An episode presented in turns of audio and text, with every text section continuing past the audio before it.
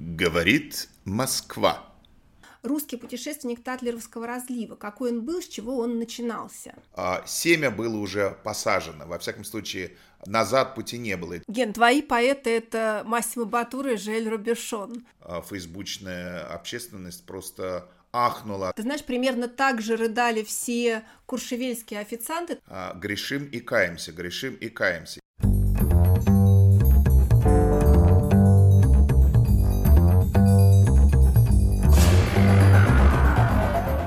Добрый день, я Ксения Соловьева, главный редактор журнала «Татлер», ведущая подкаста «Ксюша, Ксюша, Ксюша».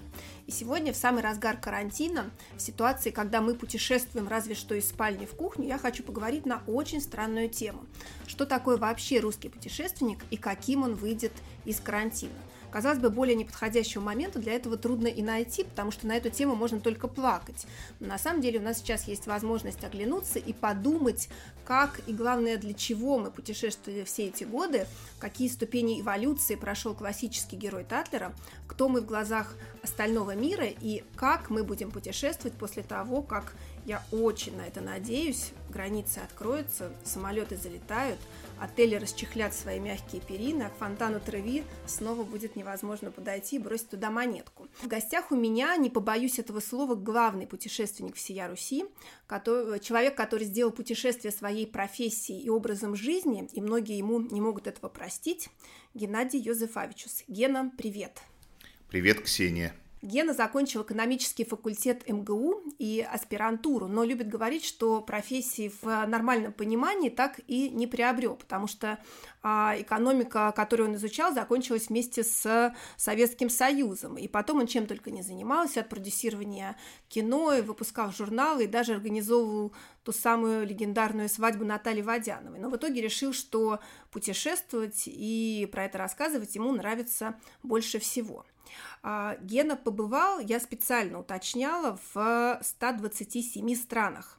И за это время у него сменилось десяток паспортов, и у него дома на Сухаревской, я лично это видела, есть 6 чемоданов Глобтроттер, 5 Ремова, чемодан Туми, и еще хранится бесчисленное количество сумок, бумажников и насессоров. Но главный Генин багаж – это, конечно, багаж знаний, и хранится он в его не каким-то образом не лысеющей голове. Честно говоря, не представляю, как он запоминает все, что видит, и обязательно его об этом еще спрошу. А пока первый вопрос такой.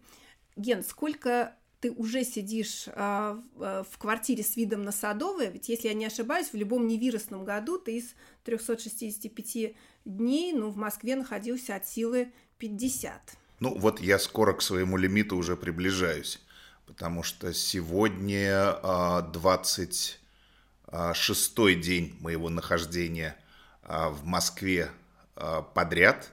Я 29 марта вернулся из Японии, где, куда поехал в середине марта и планировал пробыть там до середины апреля, но что-то такое сработало 28 числа я проснулся в городе Фукуока, и внутренний голос – Э, которого, ну, я иногда по важным проблемам я прислушиваюсь.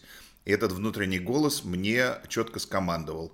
«А, собираешься, меняешь э, билет, э, сегодня выезжаешь в Токио, ночуешь, завтра улетаешь в Москву.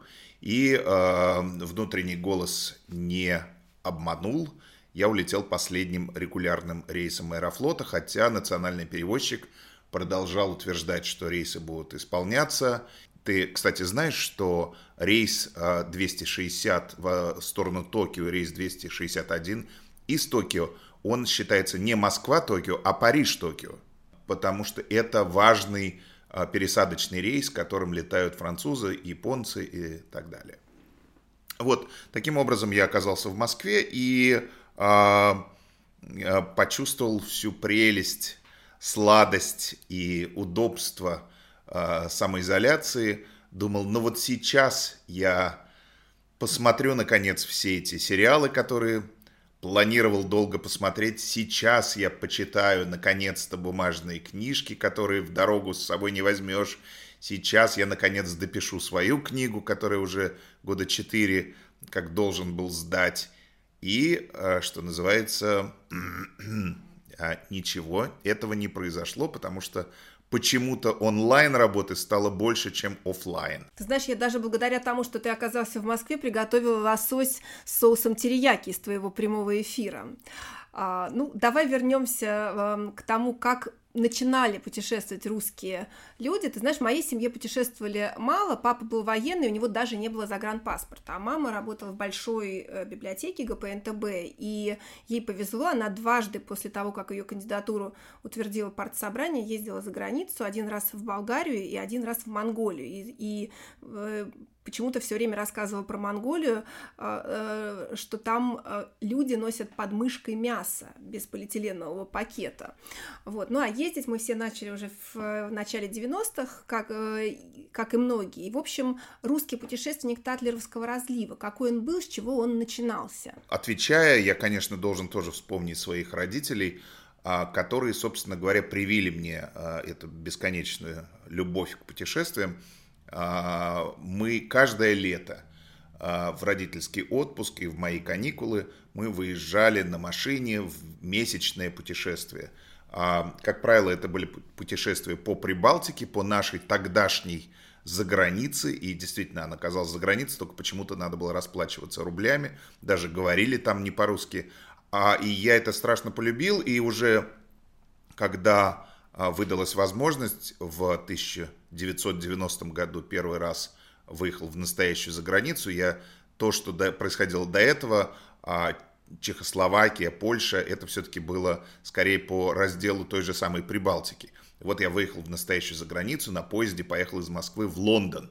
Тогда был беспересадочный вагон, даже несколько, потому что один шел через Hook of Holland, через голландский порт, второй шел через, а, соответственно, а, Францию, через Кале. И э, вот я поехал, это был сентябрь 1990 года, мы проезжали э, Берлин на этом поезде, часть его светилась всеми огнями, а часть еще была, вернее, тогда уже стала совсем темной, суровой, еще до объединения был месяц, э, хотя стену уже э, снесло народное негодование в 89-м, а, и самое, конечно, обидное для немцев – а, когда мы приехали в порт Hook of Holland, там было две очереди. Одна очередь для настоящих европейцев, там было написано uh, for European citizens and Switzerland, а вторая была написана for others. И там мелом было написано и ГДР пока еще тоже. И это, конечно, так сказать, унылые немцы, Э, восточные вынуждены были вставать в эту очередь. А русский э, турист, советский турист э, еще в 90-м году, а потом российский турист в начале и середине 90-х был, конечно, существом абсолютно былинным. Я помню в первую свою поездку в Швейцарию, в тогда еще до, до реконструкции в великом отеле «Додлер», сомелье пошел показывать мне а, погреб. А, вот здесь у нас, говорит, Великая Бордо, вот здесь у нас Великая Бургундия, вот здесь прекрасная Италия. И, а, и там стоял стол такой посредине, на котором стояли открытые вчера бутылки, пустые бутылки, которые, ну, там, по, по какой-то причине еще не были сданы в утиль. И там стояла бутылка от Шато Петрюс, великого Мерло французского, и Сомелье вдруг, посмотрев на нее, зарыдал. Ты понимаешь, у него по его э, суровому, изможденному Великой Бургундии лицу покатились такие большие детские слезы. Он рыдал, я не мог ничего понять, что такое. И он, э, прерывая рыдание, он сказал, а вчера ваши соотечественники приказали мне из этой бутылки сварить глинтвейн. А, ты знаешь, примерно так же рыдали все куршевельские официанты. Там есть такой знаменитый коктейль мимозы, это просека с апельсиновым соком. Так вот, русские э, заказывали вместо просека кристалл и по утрам. И это, конечно, французов вводило тоже в состояние шока. Ну, ты знаешь, э, корица и кардамон и сахар, смешанные с великим вином, нагретым до кипения, почему-то вызывали дикий восторг у этих наших тогдашних былинных соотечественников. Потом, конечно, все менялось и меняется до сих пор. И кардинальные изменения пришли тогда, когда сначала не, не, не взрослые еще дети этих путешественников а, стали ездить вместе с ними, и все-таки в присутствии детей, а, а, они ведут себя немножко по-другому, и, б, дети к тому времени уже умели говорить на языках.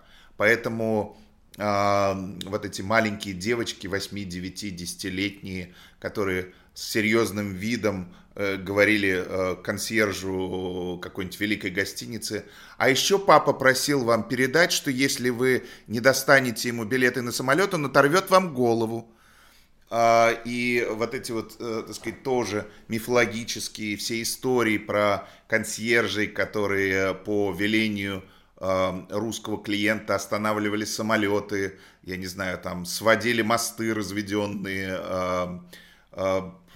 прицепляли вагоны к поездам и так далее. Деньги не стоили ничего, деньги появились только что и, как правило, шальными способами. И э, на эту тему масса была, конечно, прекрасных э, фильмов.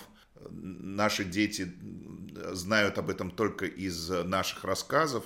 Да и то, э, наверное, три четверти сотрудников твоей редакции сейчас ниже Э, младше того возраста, когда они могли застать э, этих людей и увидеть их собственными глазами.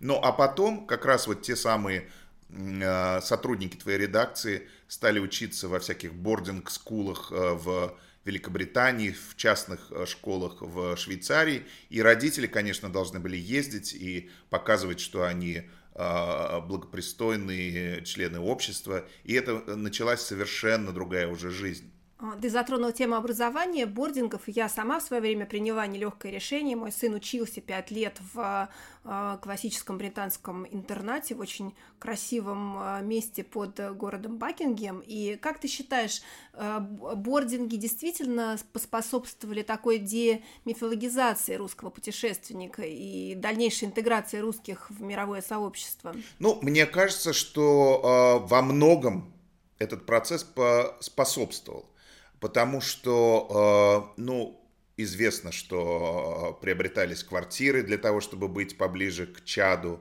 и во всяком случае э, жены, матери переезжали э, в Лондон с тем, чтобы держать руку на пульсе, как-то все-таки менялся график путешествий этих людей, и если они жили в отрыве от детей или живут, продолжают они планировали жизнь так, чтобы раз в две недели там, оказываться э, в той деревне, где располагается школа. А, ну, мне кажется, что для э, героев твоего журнала все-таки это было э, важной и системообразующей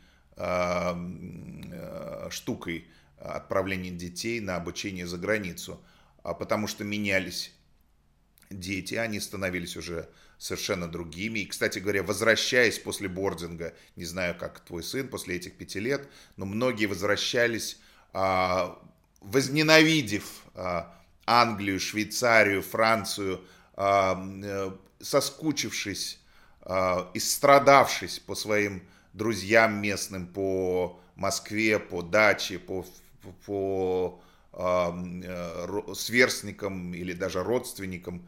А, и э, многие из них потом не уезжали ни в какие университеты, оставались в России. А, совершенно им не хотелось уже продолжать образование за границей. Но а, семя было уже посажено. Во всяком случае, назад пути не было. Эти люди, конечно же, молодежь, которая училась в бордингах там, в начале нулевых, э, в середине нулевых, сейчас уже как раз та самая светская общественность, они э, генетически, они уже изменены.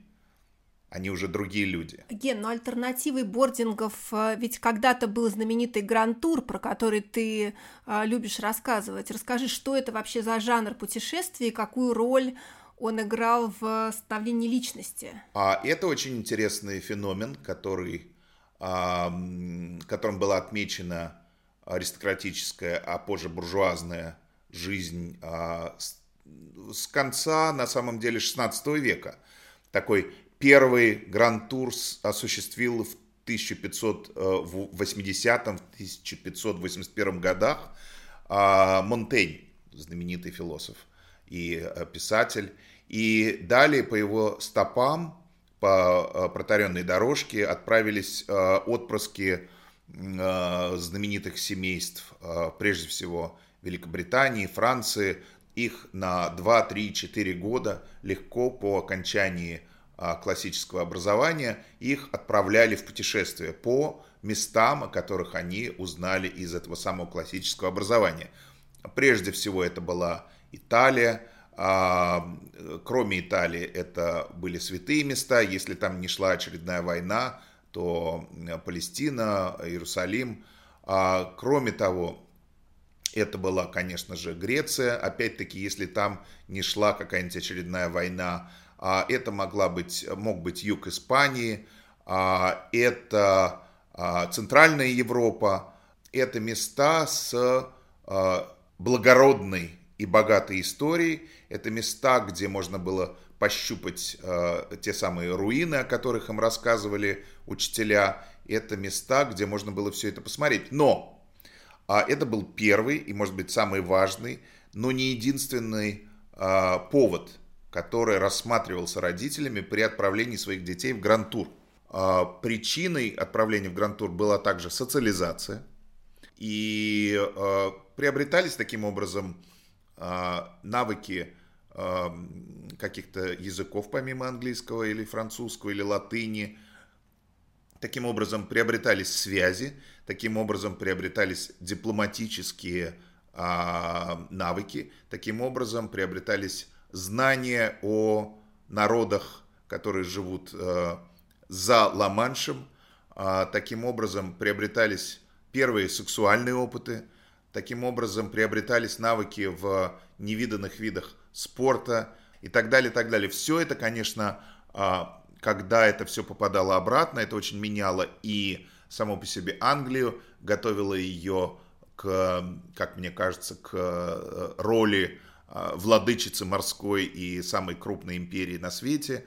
А, и ко всему прочему, это, это-то и было настоящим образованием.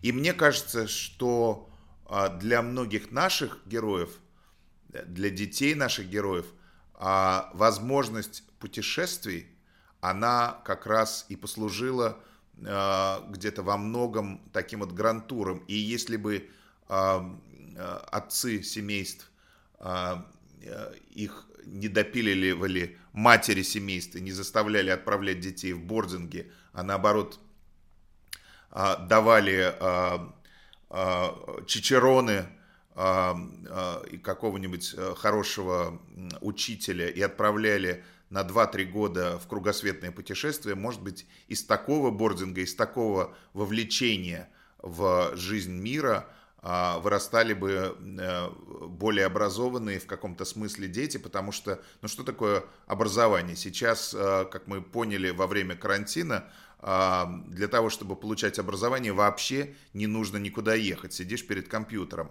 А путешествия дают тебе совершенно другой род образования.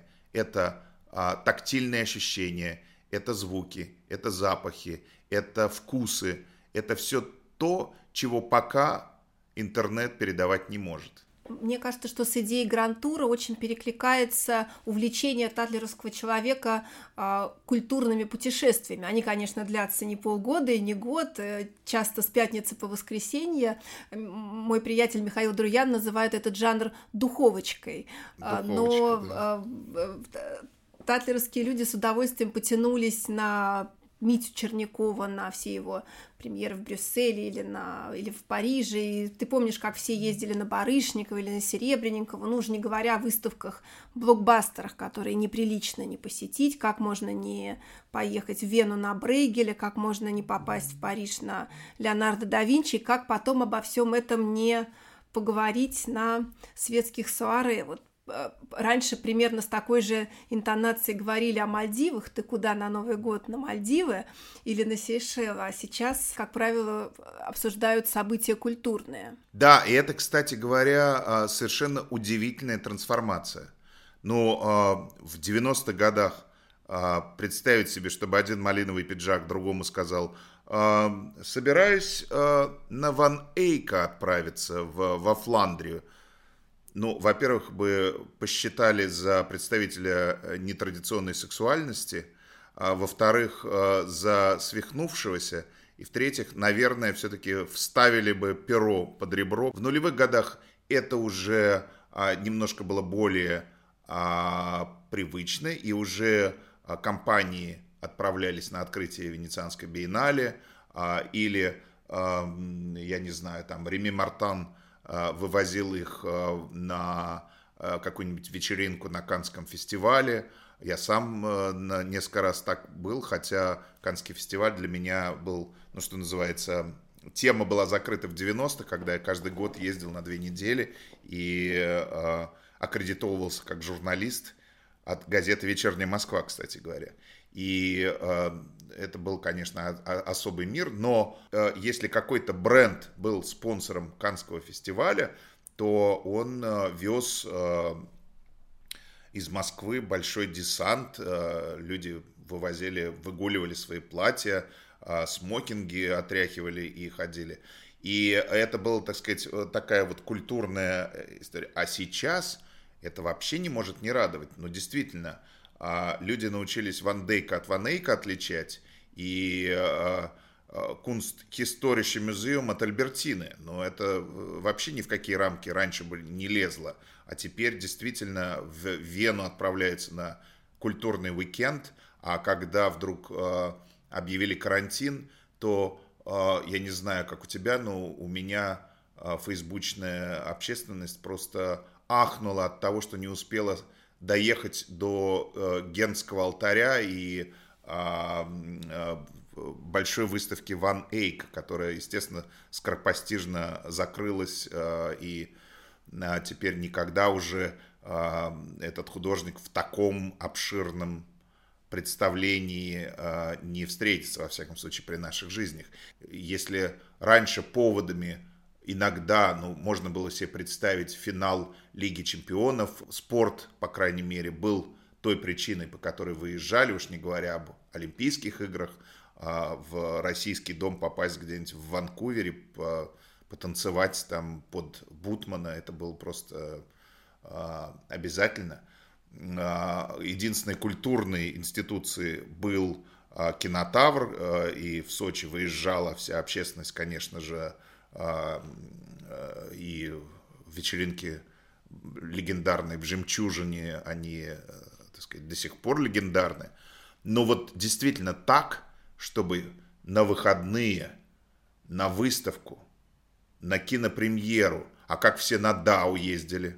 Но это, это удивительно, и это э, бесконечно прекрасно. Ген, а не смущает тебя, что очень часто э, культурный повод – это лишь э, э, повод куда-то э, поехать, и эти путешествия обрастают э, посещением правильных ресторанов, э, правильными отелями и, и прочим? Да и шут с ним, ну и, конечно, это всегда было поводом.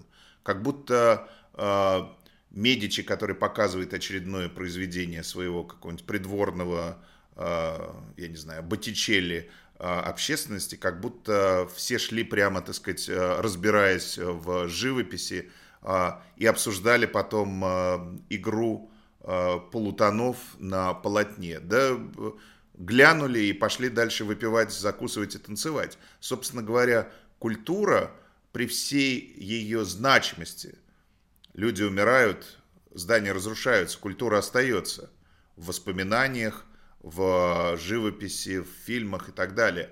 А при всей своей значимости культура всегда только повод.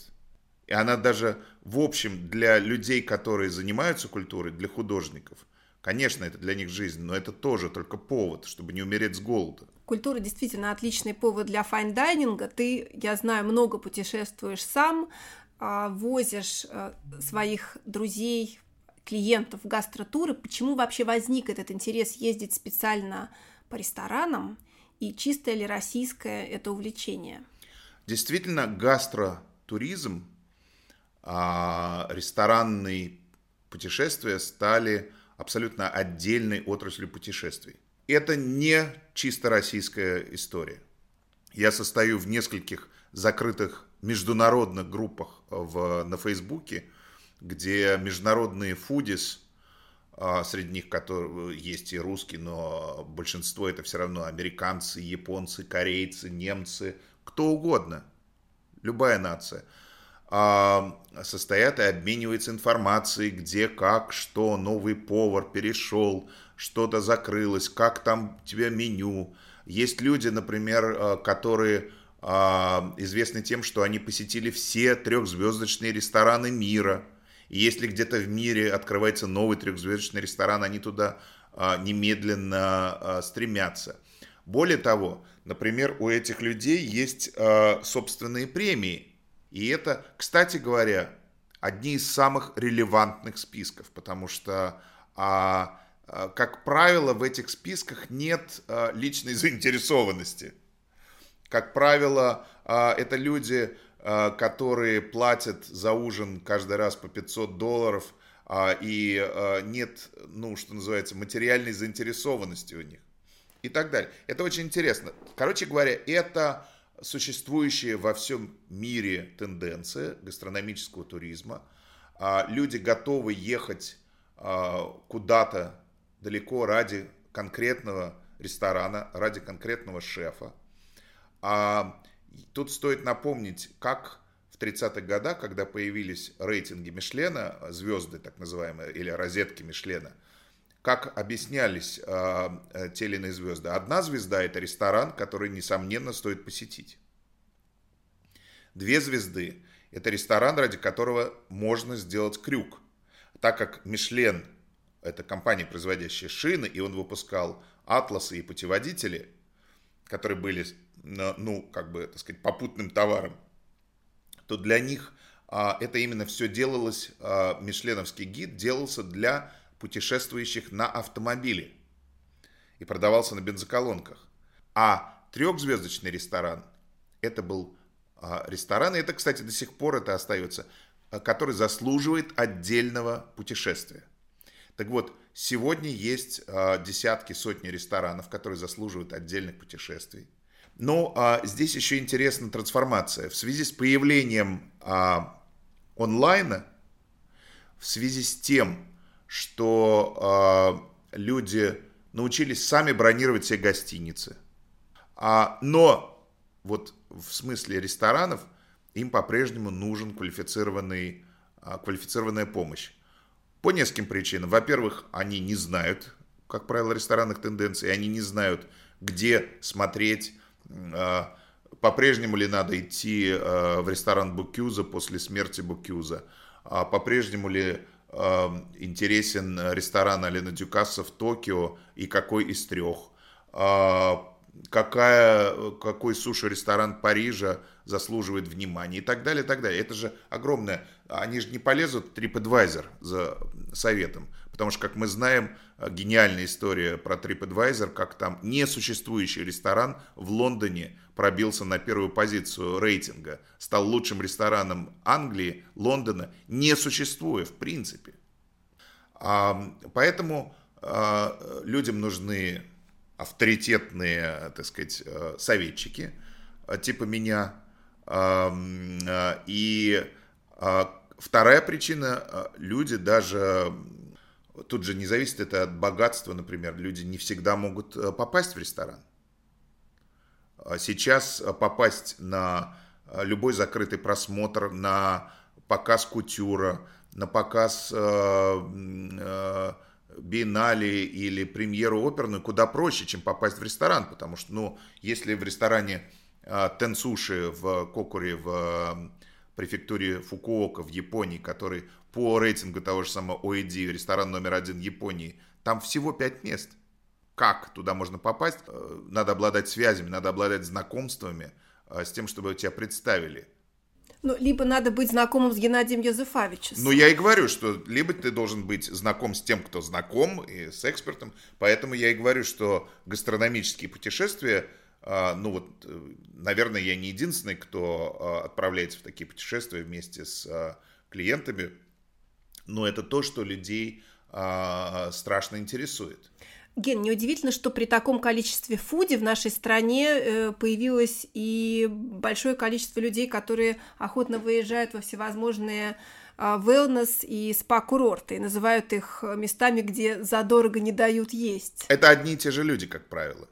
Потому что а, грешим и каемся, грешим и каемся. Особенно если ты едешь в ресторанный кластер – и в ту же самую страну басков. Естественно, ты не ограничишься одним а, Асадором Ичебари, а ты еще сходишь к Хуану Марию Азаку, ты сходишь а, в Азурменди, ты сходишь к Мартину Берсатеги, ты сходишь ко всем этим людям, а, и в результате, а, что в результате? Ты приезжаешь а, и встаешь на весы, а там лишних 140 грамм. И что ж тебе делать? Конечно, тут тебе на помощь приходит э, э, да, Мирана, э, Ланцерхоф, Ша. Ша и так далее, и так далее, и Анри Шино, э, наш лучший друг, э, так сказать, смотрит на тебя э, с э, отеческой укоризной и говорит, ну как же так, и отправляет в ванны мазаться грязью на диету своей жены.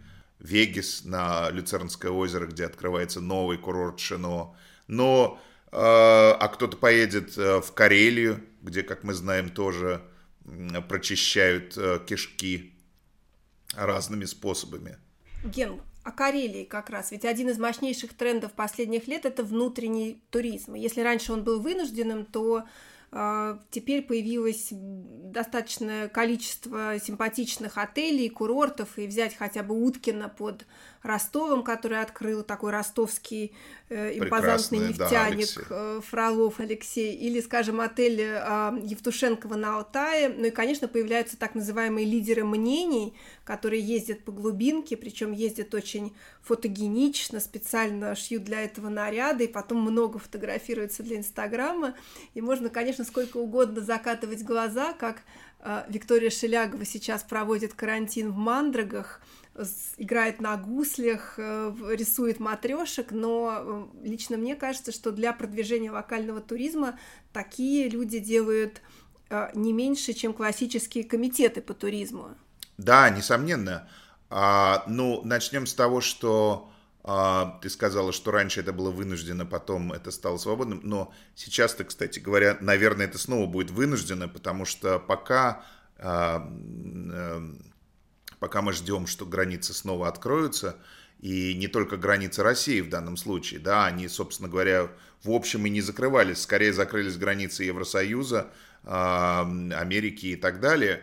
И пока эти границы откроются, будем ездить по собственной стране, которая, как известно, у нас самая большая на свете, и, в общем, ездить не переездить. Конечно, поездить, погонять на Порше по льду Байкала, конечно, э, съездить э, куда-нибудь в Кивач, э, в Карелию, потерять с таким трудом накопленные килограммы на мишленовском сырье, конечно, съездить в Плес или в теперь вот для нас Виктория и Олег Шеляговы открывают это где Костромская, по-моему, область, а, или съездить, э, например, в Поленово, в э, Тульскую губернию, э, там неподалеку тоже есть прекрасные,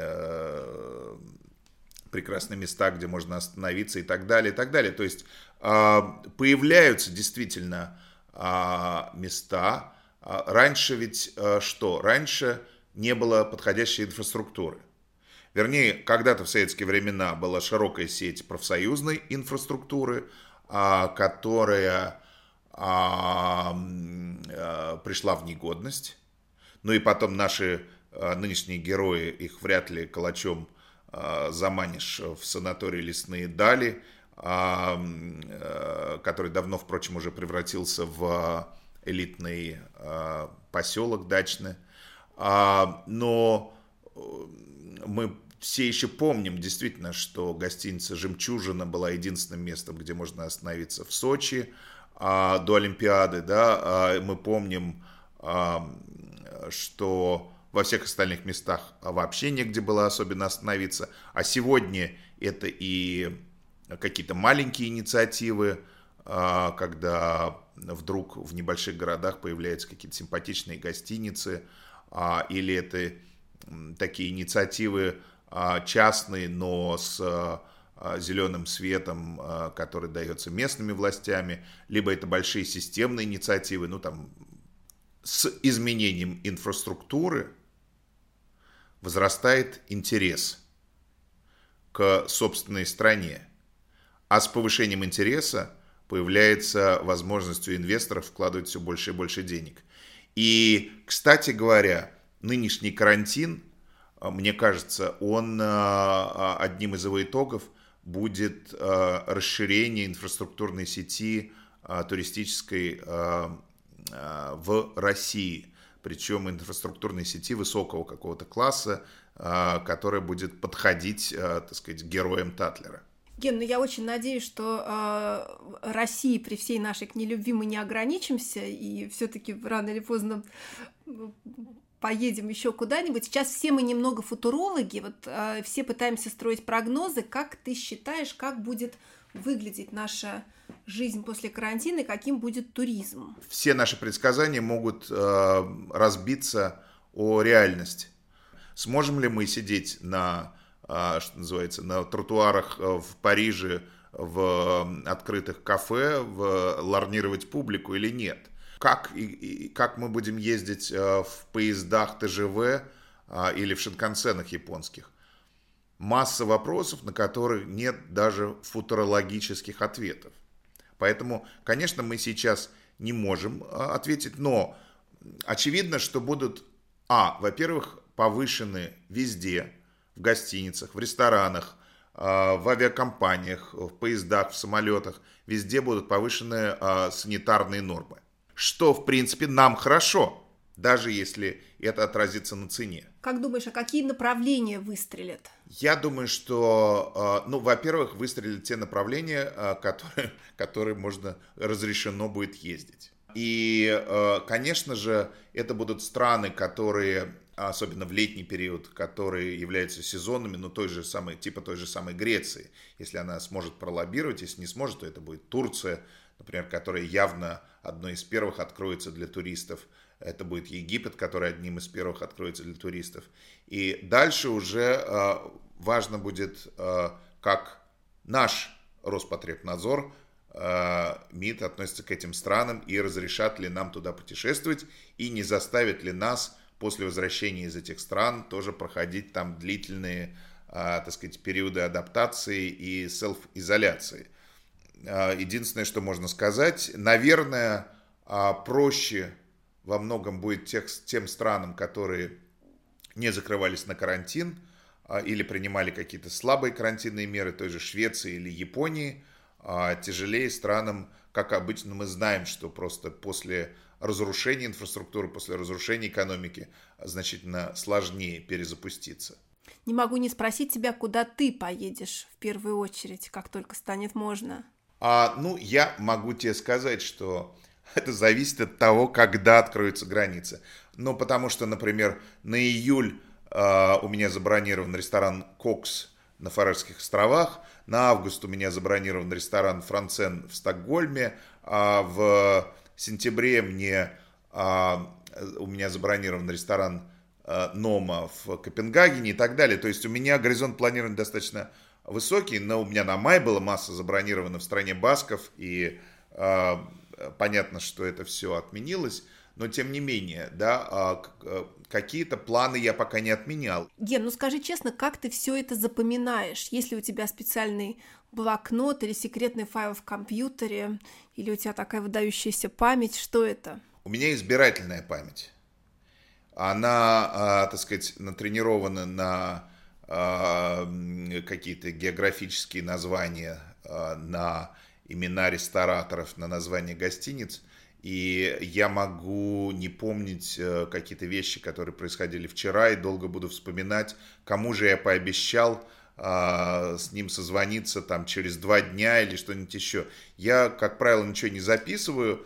То есть какая-то оперативная память а, тоже она делится. Я, если там готовлюсь к какому-нибудь лекции, сообщения, прочитаю достаточно большой объем информации, я помню, сразу после лекции это все забывается. Я не помню стихи, например. Я не запоминаю стихи. Я не знаю текстов песен. Ни одной песни я не знаю до конца. Поэтому, так сказать, э, э, я завидую людям, там, ну, есть же гений памяти. Леня Парфенов знает наизусть все. Или там Бажена Рынска начинает петь, ее не остановишь. Она знает наизусть тексты всех песен, вообще говоря, народных, там, ненародных, э, каких-нибудь а, бандитских, а, совершенно гениально. Я вообще не помню. Но, ну, вот то, что связано с моей путешественнической какой-то историей, я, ну, действительно помню достаточно хорошо. Ген, твои поэты — это Массимо Батура и Жель Рубешон. А, ну да, да, да, живые и мертвые, да, наверное, эти. Спасибо тебе огромное. Мы с тобой поговорили. У меня сейчас ощущение, что я уже на чемоданах, уже куда-то лечу. Желаю всем нам, чтобы все это благополучно разрешилось, и мы отправились туда, куда мечтаем, и уж точно не в коммунарку. Так, чтобы вы, дорогие друзья, не чувствовали никаких а, негативных эмоций, находясь дома, чтобы а, занимались любимыми делами, чтобы а, готовили, убирали, воспитывали детей, собак а, и готовились к лучшим временам, когда закинув э, пару вещей в глоб-троттер, можно было бы э, заняться глоб-троттингом, покорением мира. Спасибо.